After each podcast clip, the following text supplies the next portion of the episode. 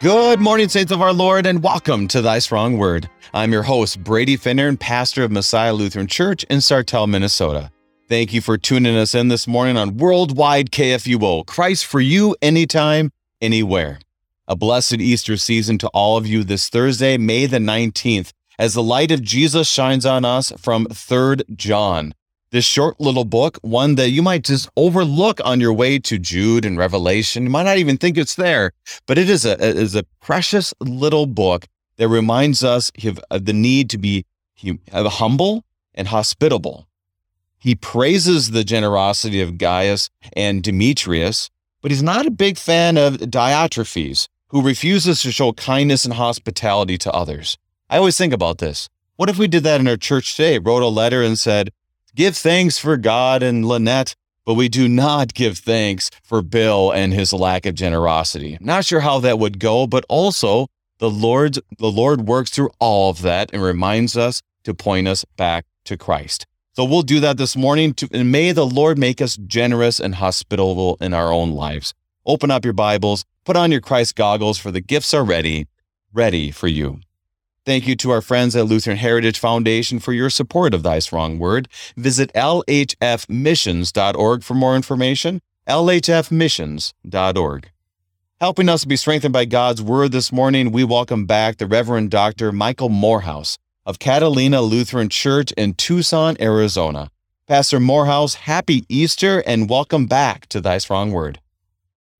Christ is risen. Thank you for having me on congratulations to you and your recent election as bishop. Oh, you guys don't use that. District president of your district. That is true. Thank you very much. That that that is. Uh, I'm humbled, and I'm hoping I have some. Uh, uh, the Holy Spirit helps me to be Demetrius and Gaius, as we hear our text today. So thank you very much. Well, my experience with you in the past is that you have the pastoral heart and that you actually show Christ's sacrificial love to people. I'm sure that your congregation is quite blessed in, in you and that you, your district will also be also blessed because you've shown that sacrificial love to multitudes actually uh, over the air, but I've gotten to know you a little better and I know that you could uh, write a letter like this to, two people and, and actually mean it. And that's well, good. Thanks. Uh, uh, to him be all the glory. To him be all the glory. Amen. Thank you, Pastor. Amen. So, Pastor, what's going on for you and your family and the work of the saints at Catalina? Well, family seems to be doing well. Uh, all busy and employed, and grandchildren are schooling and almost done. And, and uh, the congregation itself here is a wonderful congregation uh, who love to share God's love with many, many people. We're anticipating our seventh full-time vicar uh, in the most recent years. Um, coming out of our Fort Wayne Seminary, and uh, the congregation loves to share their their love with those vicars and their families as they come in. Uh, they've been known to to just uh, get them uh, way beyond expectations uh, because basically I'm a pastor that works the vicars as much as I work myself, so that's six days a week, eight, 12 hours a day, and the congregation knows that, so they try to make it worth their while. Plus, they share God's love through Operation Barnabas, LWML, um, various other our diaconate ministry here. Um, I'm sure I'm forgetting somebody, and I'm not doing that on purpose. well, and and we made this connection too before our broadcast today that that's the Strawn family. So. Uh, Gabriel yes. and Jennifer Strawn. She worked at Lutheran Island Camp up here. I don't know if you remember me, but I was pastor of the week during that time, and I was very thankful for her and well for her husband Gabriel um, and and their work among us at camp. So uh, greet them for me, and a reminder to our listeners: pray for our vicars. It's a year long um, internship. Maybe is a good way to relate it to the world, and just reminds us of of how God uplifts His servants to serve in His church, and thank God also to pray for vicarage supervisors or vicarage bishops. How you define it? Um, how they also will help to form future servants in the name of Christ. So, Pastor, anything else you want to highlight before we begin? Nope, I think we've covered it basically. We may have time to chat at the end since this is one of the shortest uh, books in the Bible, and it has an extremely short op- opening for a short letter, and uh, he, he kind of uh, follows the military principle that I learned, which is BLUF, bottom line up front. And uh, that's kind of what I was looking at when I been a while since I taught this, so I went back over my notes, picked up a, a few patterns in it, but uh, we'll see how much time we have at the end to chat some more. Very good. Well, Pastor, as we look at this text and the Holy Spirit leads us, can you begin our time in prayer? Sure. Lord God, Heavenly Father, we give you thanks for the gift of the faith. We thank you for your Son who died to bring us forgiveness, life, and salvation. We thank you for the Holy Spirit who opens our hearts and minds through your word to the treasures that are contained in your word.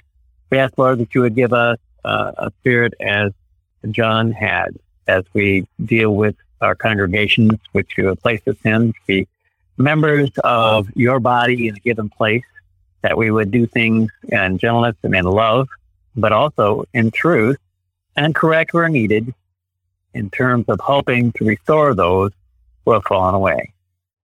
Send your Holy Spirit upon us this day as we study. All these things we ask in Jesus' name. Amen. Amen.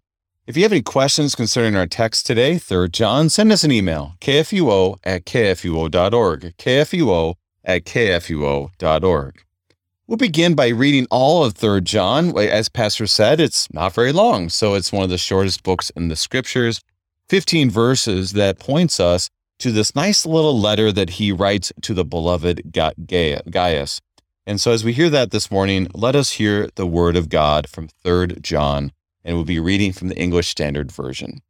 John writes, The elder to the beloved Gaius, whom I love in truth.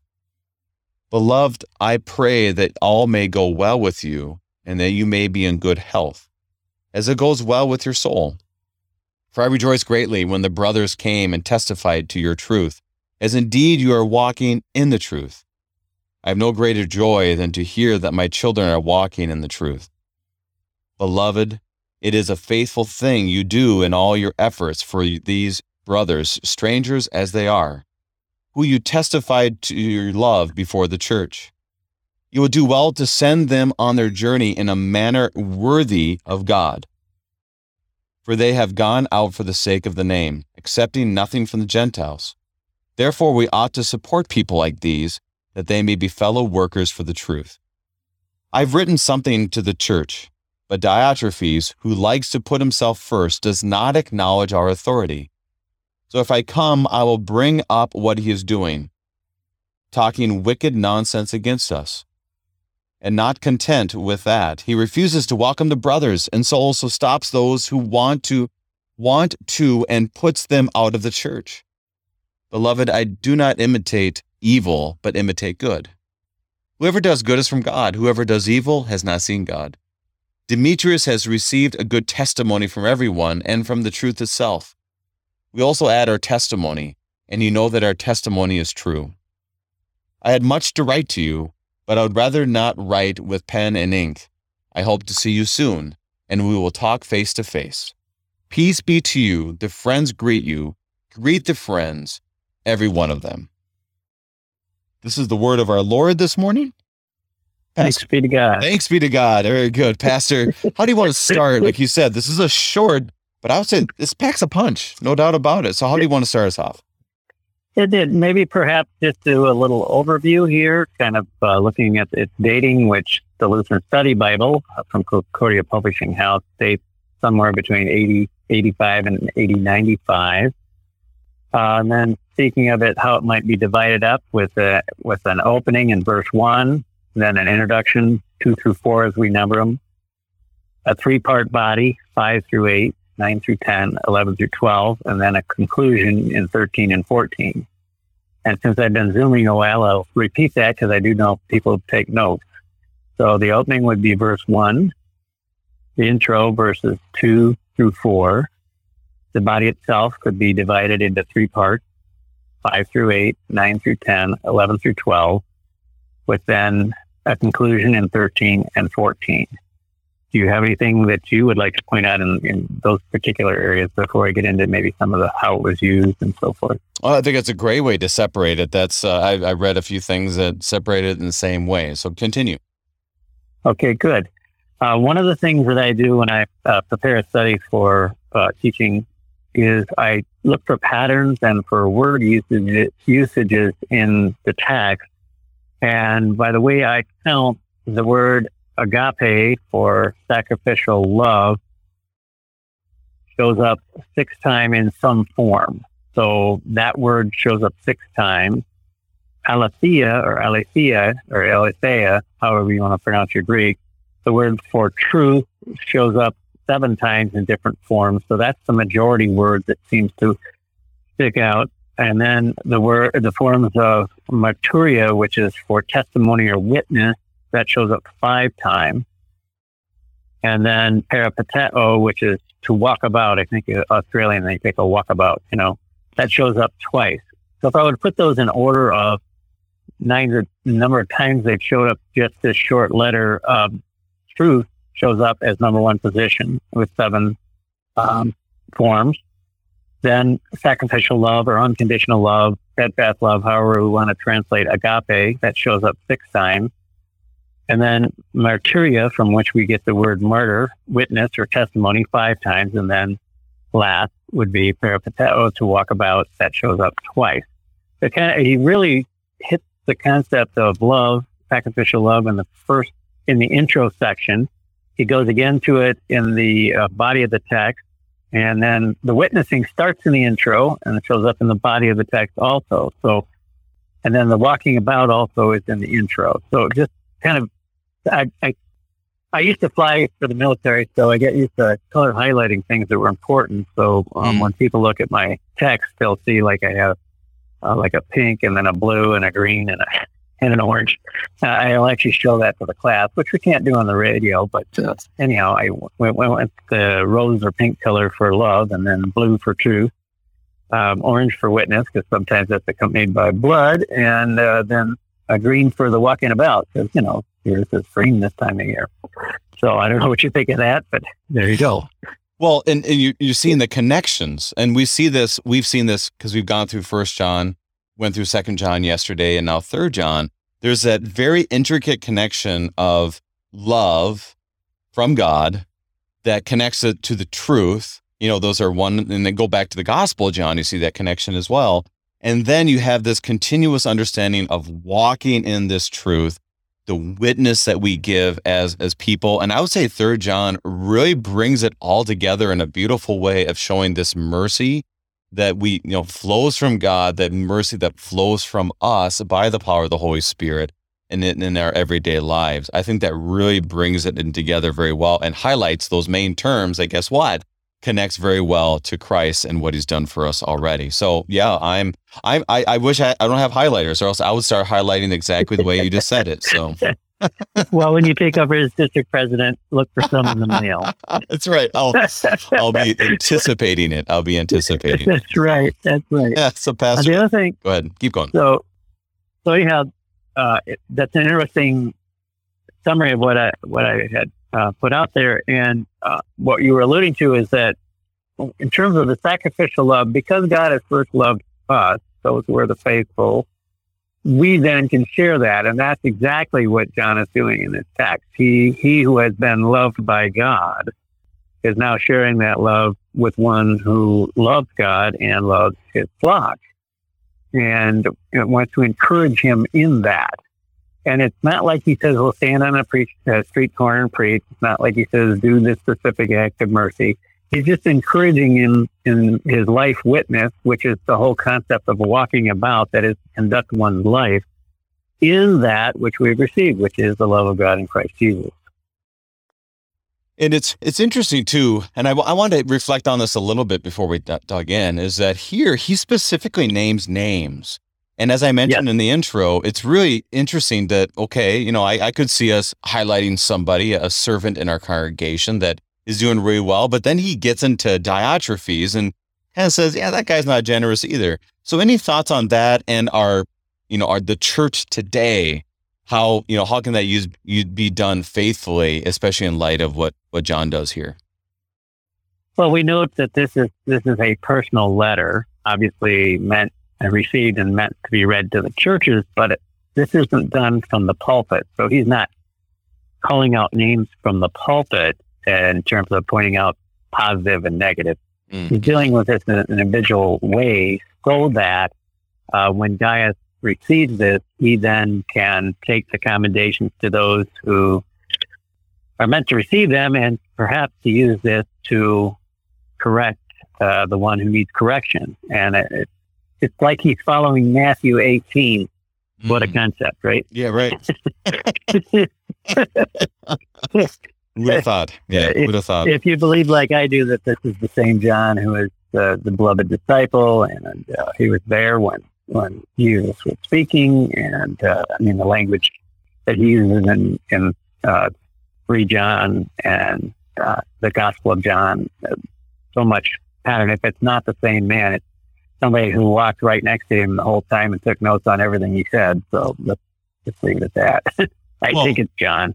Right. I, I agree with you 100%. I agree with you 100%. And it's it's interesting to me how the way you were speaking was definitely this is a letter written with the care of souls in this church in a very careful way that he's he's highlighting the generosity of of those the the the the, the faith of others and he's highlighting this this Diotrephes in a way that is probably needs to be done. There needs to be a heavy dose of law here for him to realize that our calling is as uh, you know, our Lord is generous to us, therefore we're generous to others. And if it's going to be about me, myself, and I, publicly especially, then that needs to be called out. And so he does it, but not in a way of, like you said, from the pulpit and tearing someone down necessarily, but in a letter that was done. And he wanted to do Matthew 18, meet face to face to probably deal with those issues that are there. So I, yeah, it's a very pastoral letter, if I could say it that way. Any thoughts?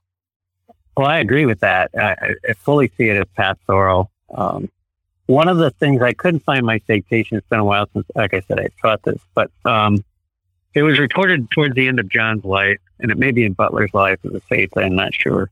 Um, that uh, John, as he grew very old, would be brought into the church by his um, disciples, uh, and he would simply be brought up front, the bishop's chair, and say, give his message, which is little children love one another.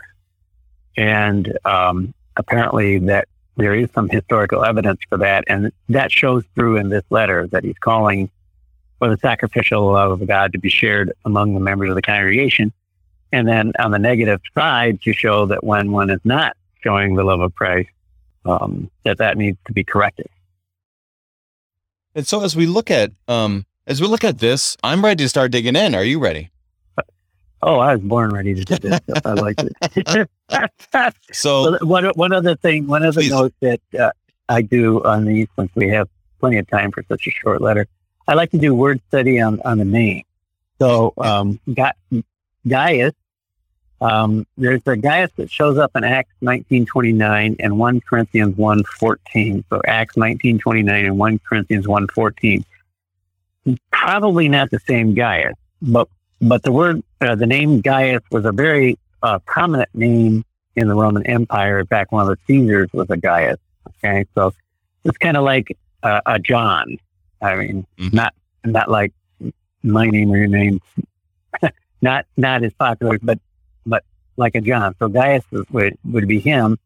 Um, in terms of uh, Diotrephes, um, that name um, in, comes from the root that indicates that he was Zeus nurtured or that he had come from Zeus. And I don't want to do more than say that that indicates that he was not a Jewish believer or Jewish person that had converted, but uh, a Greek person. Hmm. Then we get to Demetrius, and Demetrius, uh, that again is a, uh Greek term belonging to Demeter, who is the Greek goddess of fruit and crops. So that indicates that Demetrius was a convert. And I think I'm missing one, aren't I? Or is that it? oh those are the three names that I- that I Yeah, I read yeah. here. Right. right. Yeah. Hmm. Okay. I'm looking at a Greek manuscript with English that I wrote underneath, so I want to make sure I didn't miss anything. So, Well, not that I uh, the okay, so then the Apostolic Constitution, which dates to about the fourth century AD, uh, makes a connection between the presbyter Gaius in this letter to the bishop Gai- Gaius of Pergamon. Uh, and it also makes a tie to Acts 20, verse 4. So for whatever it's worth, I mean, that's three, two and a half plus centuries after this letter was written, but fairly early tradition that, that would tie him, the Gaius here, to the uh, the bishop that would be in Pergamum at the same time. So let, wow. from there we can dig in on. yeah, that's a lot of background that I uh, I did not find. So thank you for leading us in that direction. There's a lot of history behind this. So uh, I, am going to let my mind catch up and let's start digging in. Okay. So let's go. As you mentioned, the the breakdown. We'll follow that breakdown and just go a little bit okay. at a time. So verse one is the greeting. The elder to the beloved Gaius, whom I love in truth. So, Pastor, very, very, very short opening. Yeah, very short. Yeah, go uh, ahead.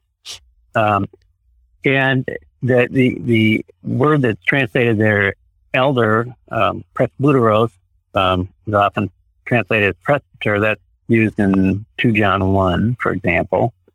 Um, and our confessions actually picked up on that one. But Go ahead. You had a point. I'm sorry. No, I was just going to say the, the unique thing about this is it never mentions the name John explicitly. So when it says the elder, I mean, we're looking at, he's probably referring to John. Any thoughts on that? Sometimes that comes up in questions. Well, I mean, he did that with his own gospel, right? Mm-hmm. That, you know, the one loved by Jesus, or the one whom Jesus loved. often actually have a vicar that writes, uh, that has written me notes. Uh, the vicar whom Morehouse loved. Uh, following this, this, scriptural pattern here. Um, but anyhow, um, yeah, it's it's interesting because the recipient Gaius would know whom he received it from, right? And by identifying himself by title, and uh, different pastors have different ways uh, that that they appreciate people addressing them.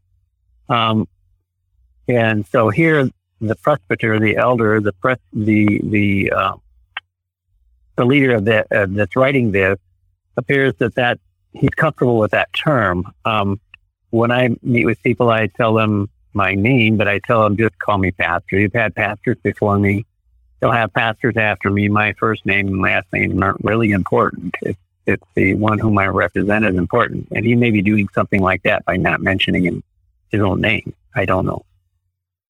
And so he speaks to the beloved or beloved Gaius, whom I love mm-hmm. in, in truth, which, like I said, this is a very pastoral letter. Clearly, Gaius is a, a man of faith, but he it, it definitely is a truth dynamic, which we see throughout John, you know, the three letters and the gospel as well. So there's there's definitely a faith, there's a connection here uh, mutual con- consolation of the brethren type of dynamic that's happening in here. Any other thoughts on verse one? It, it doesn't tell us much, but we definitely get a feel for the relationship and the church itself.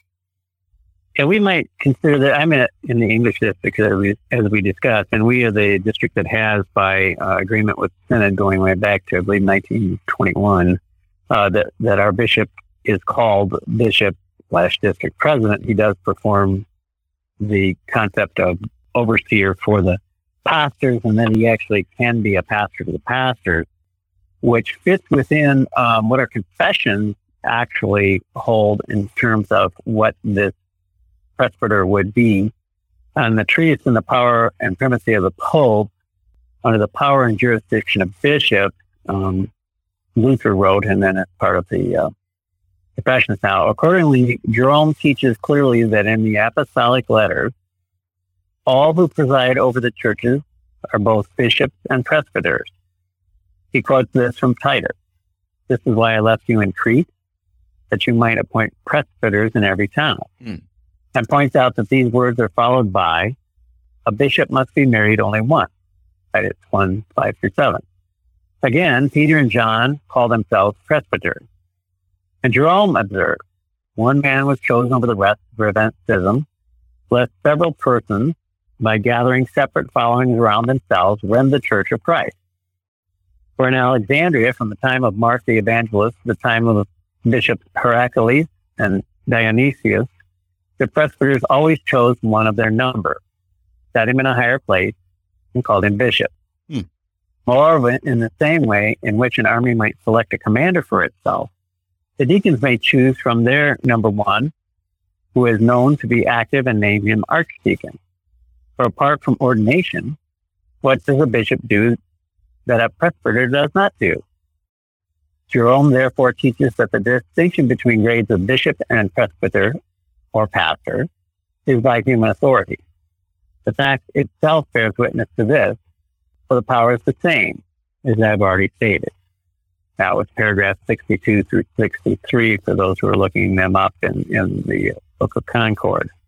Um, and this may be something our district presidents have done this. They've sent letters out bishop, bishop to bishop, and this is what he's doing here. He's sending it as presbyter to the beloved one, who apparently be, is one of the leaders of, if not the leader of the congregation where these things are taking place. Um, to me, that's an interesting observation, and it is significant that that our confessions, um, following the lead of Scripture, made it clear that there's one office, and that while we might perform, we men might perform different functions of that office, we still hold the one office, and that we are under the office that Christ Himself established. Your thought? And I, and I, well, I, I, I would, I would admit that I have not not studied that in depth, but it, it, definitely is something that points us to that understanding that we have as in the Lutheran Church Missouri Synod of there being one holy office, and it looks different, but it says same office of the proclamation of the word and the administration of the sacraments and the care of souls. And so that is very helpful, especially as we look out and as you mentioned in your own district, our district presidents, how can we therefore follow that um, that what what the Lord has given to us. And like you said in the confession, so we're getting deeper than I thought we would get in one verse here, uh, Dr. Morehouse. So thank you for that. well, we have got plenty of time, and I, I, I have been told by one of my uh, classmates who stole it to somebody else that Scripture is so shallow that a child can swim in it, but so deep that an elephant can drown in it. Oh my, I got to write that down. I'm going to use that at some point. So pastor, right now though, we need to take we need to take our break. Uh, we are studying 3rd John with Pastor Michael Morehouse and we'll be right back.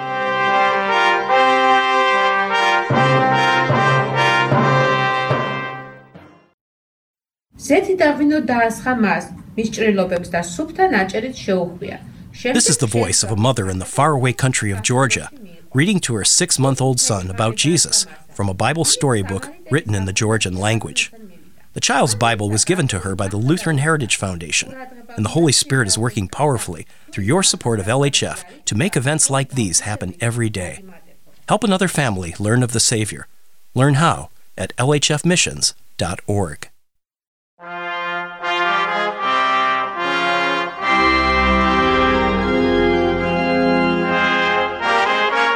And welcome back. We are studying 3rd John with Pastor Michael Morehouse of Catalina Lutheran Church in Tucson, Arizona.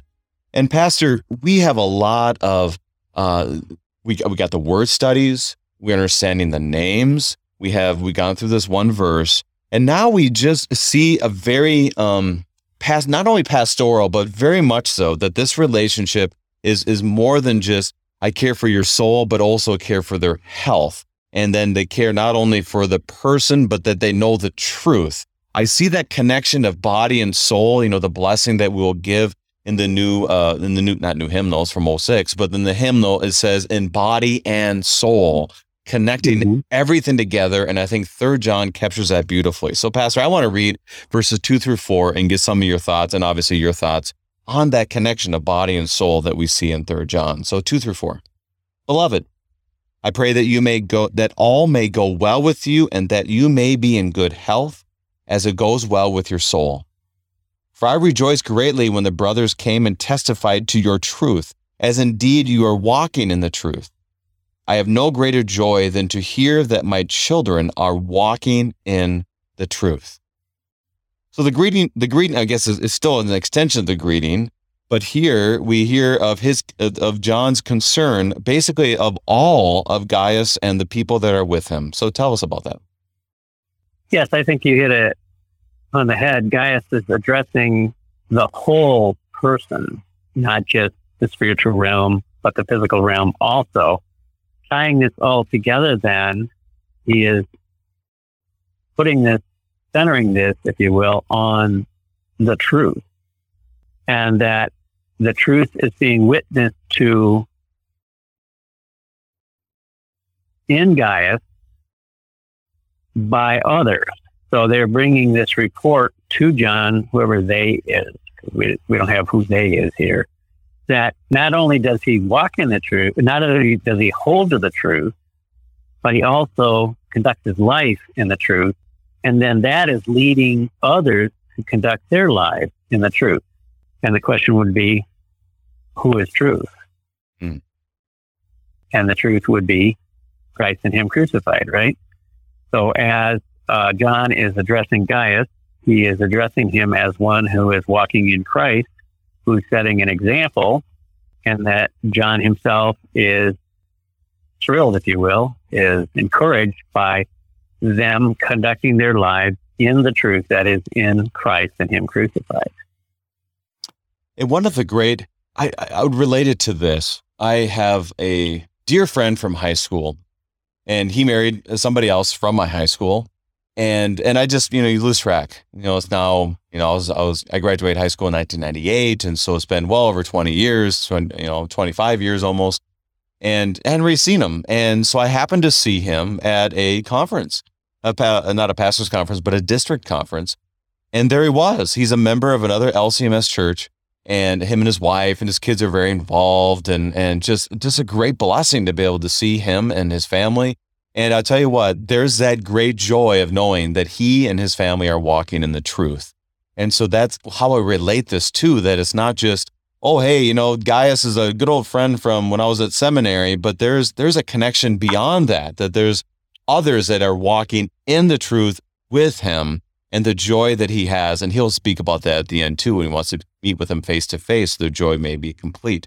So this is, Correct. we know we're together. And that's how John is emphasizing that as well. Other thoughts? Well, in this section, I think we probably could move into the next section. And this is to sum this up is uh, as as Jesus' disciples remained in him, they bore much fruit, and this is evidence of that. Very good. Um, so I wanted to ask this: Is there any other thoughts you have of that connection of body and soul, and and kind of the role of the church? How we are we're always concerned not just about well, are they are they just have this or just have that, but we're concerned about all of it. And any other thoughts, as he says, may you be in good health and as it goes well with your soul. Any other thoughts? Well, when John was writing, it appears that there were those who were teaching throughout the known world that that the body itself had no meaning and that was only the spiritual self or the soul that, that was important. And so by reinforcing body and soul together, um, John is showing the importance of not just the spiritual, but the physical, that God created both and that both have, both have meaning, both have importance, um, in this world and in the next, if you will. So let's continue to move on, as you mentioned, uh, verses five through eight, as he speaks a little more of the support and opposition that's happening in the church. Verse five Beloved, it is a faithful thing you do in all your efforts for these brothers, strangers as they are, who testified to your love before the church. You will do well to send them on their journey in a manner worthy of God, for they have gone out for the sake of the name accepting nothing from the Gentiles. Therefore, we ought to support people like these that we may be fellow workers for the truth. He's, he's speaking in a language, since we're not there and we're not, you know, we're not receiving this letter in the context, it can be a little confusing here. How would you, how would you start us off to kind of clear this up a little bit? Well, it seems like that where Gaius is at, there have been traveling, we might call them missionaries, um, preachers that have come forth from wherever John is at, and that they have been received in grace and given support while they were wherever Gaius is at. And this report has gotten back to John, and that he is encouraging them to do the same thing. One of the um, precepts that seems to be underlying here is from Hebrews 13, uh, 12, I believe the verse, that uh, we're called to show hospitality to strangers. Mm. But these are strangers in the faith. And so there's maybe a, um, deeper reality going on here is that um, the pagans that are around them are not being asked to support these people who are of the faith, they may be strangers to Gaius, but they are not strangers to the Lord. And so it's, the church's duty, responsibility, and joy to support fellow believers as they carry forth the good news, the gospel, the truth of Jesus Christ, rather than counting on those who are not believers to take care of them. Um, mercy begins first within the household of God, and then it goes from there to those who are outside. But if we're not caring for our own and we're counting on, for example, the state uh, to provide for them, then I've never seen a state, uh, a government entity that doesn't give something without strings. And uh, these these gifts here appear to be encourage, being encouraged um, for the kindness shown for those who have, have uh, appeared where Gaius is at, and then the report has gone back to John. And again, because this then later gets circulated to other churches, hopefully when other churches hear this, we see that, oh, yes, um, you probably have had in your congregation some of our LCMS missionaries or people who want to go into the mission field show up and um, they give their presentation and uh, hopefully you don't say, well, uh, since you're since you're here, uh, Minnesota has a program that can house you for three days. Um, we're not going to take care of you, right? Right. You're not going to say that. You'll put them up somewhere, perhaps in a member's home. You'll feed them and so forth, and then you'll support them as they go on their way. And I think that this provides this text here uh, provides for support for that type of work. What do you think? I, you're exactly right, and that's and that's what's amazing for me to see uh, the the times where you call the church to hey let's support these folks especially those of the household of faith. This can brings us back to galatians chapter 6 um, i have to look it up here because this came to mind for me where it's very clear this this mission is not like well the believers we just leave them because they're good. You know they're good to go. Right. you know they got it all figured out. Here it is in galatians chapter 6 verses 9 through 10. And let us not grow weary of doing good, for in due season we will reap if we do not give up. So then, as we have opportunity, let us do good to everyone, and especially to those who are of the household of faith. Clearly, he is saying to everyone, but he's also saying, don't make this until like we're going to go to the nations and ignore anyone who believes in Christ. um, but right. it's it's a as all are sinners, broken people who need care, that we're caring for those whom the God Lord has brought to us who confess Jesus as Lord. And that bubbles over, if you will. I once heard President Matthew Harrison speak that way that the mercy that we give to one another, it's not like it just ends and then we go watch a movie by ourselves. It's a bubbling over by the power of the Holy Spirit, uh, the fruit of the Spirit it bubbles over beyond the believers. It bubbles over to other people. And and that is something that John's capturing here beautifully is just this is this is what God is doing and it's bubbling over not only to unbelievers but it starts with the believers in whom God has placed before you. Those are my thoughts. Sure. And uh, also within this text that picked up something in, in the, again, the study from this is that there were pagan philosophers and priests at the time, particularly priests of a of a Syrian goddess that also went about and were received by people, but they were received by the nations, the Gentiles, the pagans, and their goal was to bring back gifts to the goddess. And uh, found somewhere in my notes here that that they were bragging that they would bring back 90 bags each journey. So they were going out basically and gathering funds for the temple operation. And here we're going the other way. We're going, okay, they're coming out. We're going to support them. We're going to take care of them, but they're not taking this money to offer it to some pagan god or goddess. And so it stands in stark contrast to that, which again, he focuses on here the name and the truth. Well, the name and the truth is synonymous. That is the name of God in Christ Jesus, Jesus himself, and the truth, who is Jesus, right? So they're not going, these, these people that came to Gaius were not there to grab money to bring it back to John. Ah, okay. Very good. Yeah. And it, Pastor, has there been ways that you've seen this happen in your own church? This is a Catalina Lutheran Church. Since he's naming names, we can bring up some names as not names per se, but the ways you've seen God's people at work in a generous way, like we're hearing today. Sure. It, it's shown through our Operation Barnabas as uh, our folks go down and meet with the, the veterans in the community, many of whom are homeless.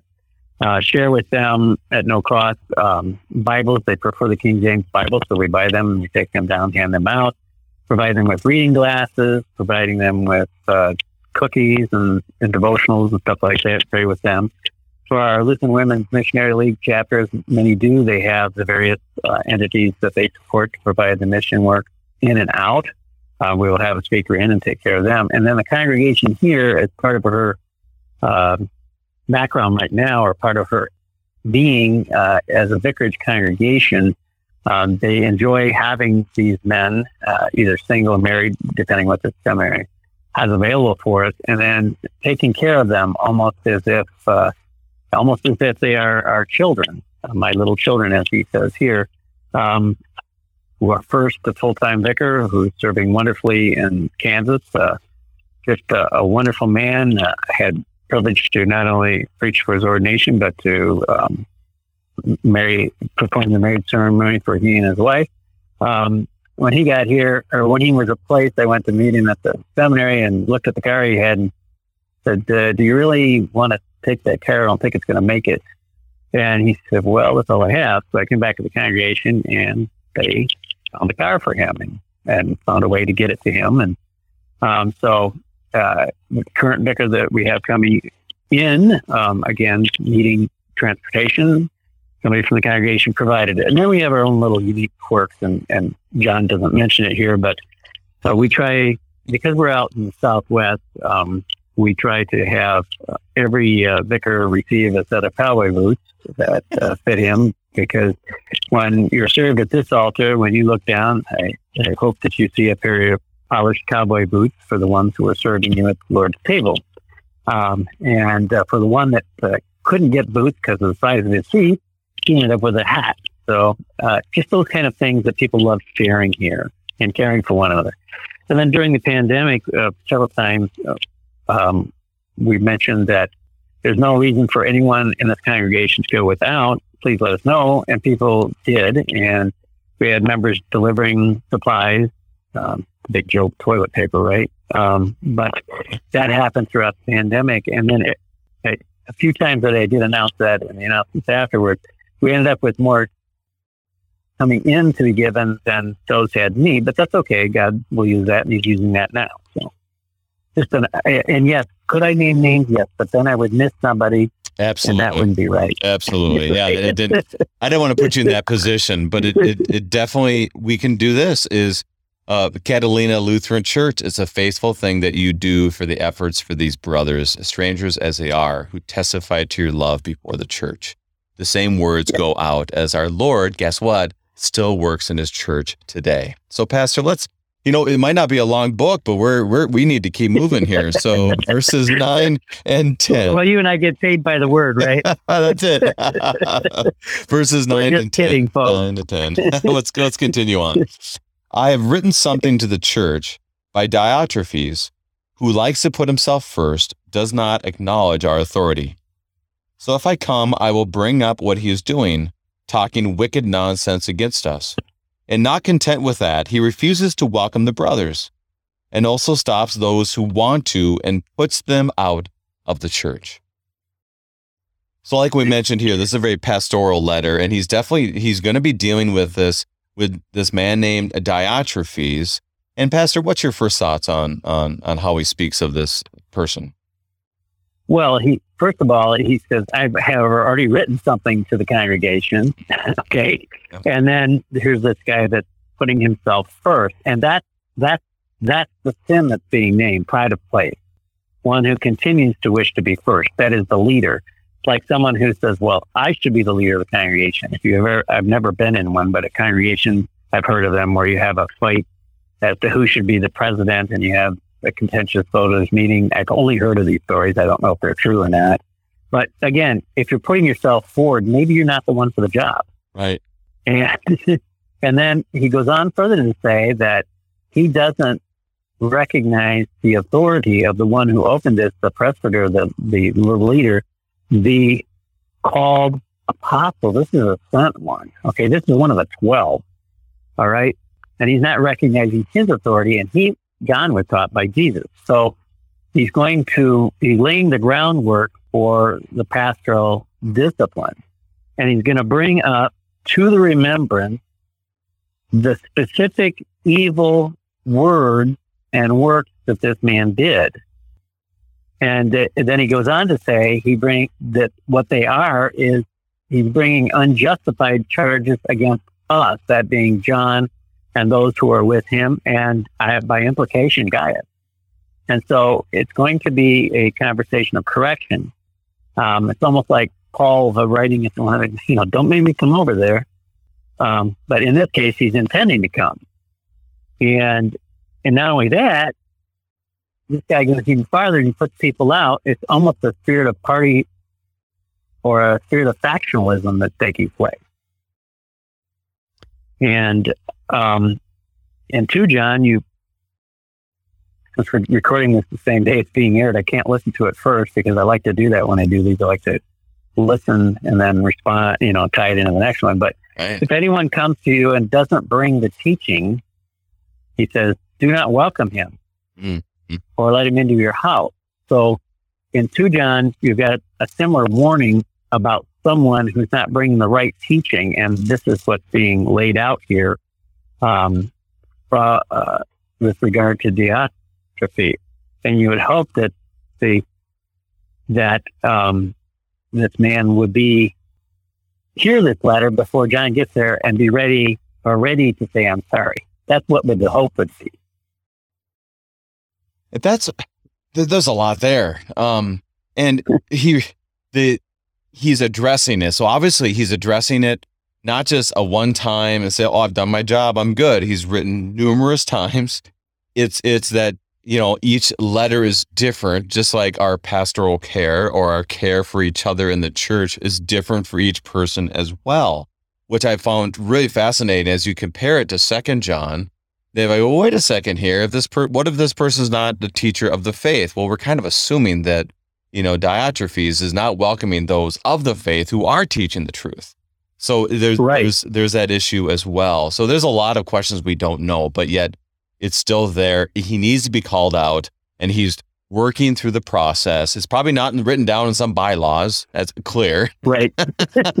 right. but it, it, definitely is something that he's doing it and uh, depending on the Lord to help him. And you, you get that feel too, that he's really trying to follow the word the best as he possibly can. Anything else, Pastor?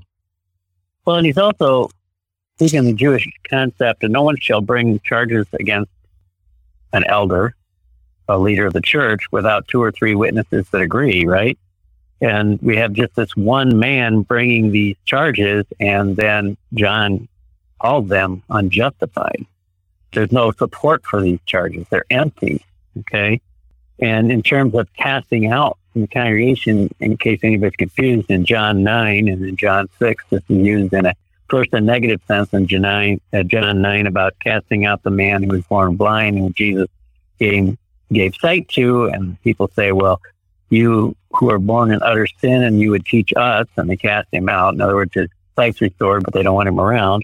On the positive side, uh, John 6, all that the Father gives me will come to me, and whoever comes to me, I will never cast out. Mm. So again, positive and negative application of the casting out. I think we probably could move into 11 and 12 now. Yeah, that's that's a great segue there, Pastor. So verses 11 and 12. Beloved, do not imitate evil, but imitate good. Whoever does good is from God. Whoever does evil has not seen God. Demetrius has received a good testimony from everyone and from the truth itself. We also add our testimony, and you know that our testimony is true. So, you know, so John, keep going. Go ahead. Oh, I know you got it. Go. okay. So John, um, John actually has a good transition statement here, and my vicars probably, if they hear this, they'll go, "Oh man, he says that all the time." So he takes he he pivots off the evil of Diotrephes and moves to the good of Demetrius, and this verse eleven, as we number it, is that is that transition statement, and that allows, oh, beloved, don't mimic or mimu, mimic the evil, but the good. And, and then point out the truth. The one who's continually doing God, uh, good is from God, and remains from God, and the one continuing to do even evil doesn't see God, can't see God for the word that's being that's revealing him. And then he goes on to say, "Who's good? Demetrius, having been witnessed to by all, and by the truth." And so you've got the witness, so that pivot section here, moving from from the one who's being corrected back to a positive is again it's good um, that he is being then shown. You've got two contrasts here, almost in terms of law and gospel, right? That we continually bear witness that uh, our witness is true. So Demetrius is bearing the same witness. He's making a contrast between what Diotrephes is doing, mm-hmm. doing, and what um, Demetrius is doing. And once again, it's all grounded, as you've said over and over today, in the truth.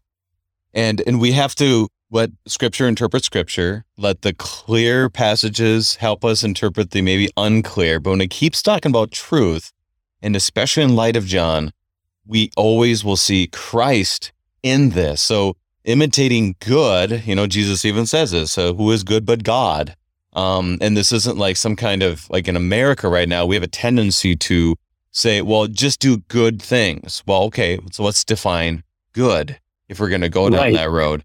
And here he says that, and it's good for us to always remember the good is from God, and God clearly points what is good in Holy Scripture. So, and it points us ultimately to Christ. And this testimony is not what I make up in my heart, but this testimony is what is proclaimed clearly in Scripture. So I, I, that's why I love these verses. Like you said, it's a good transition, but I can't help but just think about how he is pointing them back to the Word and to Christ very intentionally in these verses. Any other thoughts?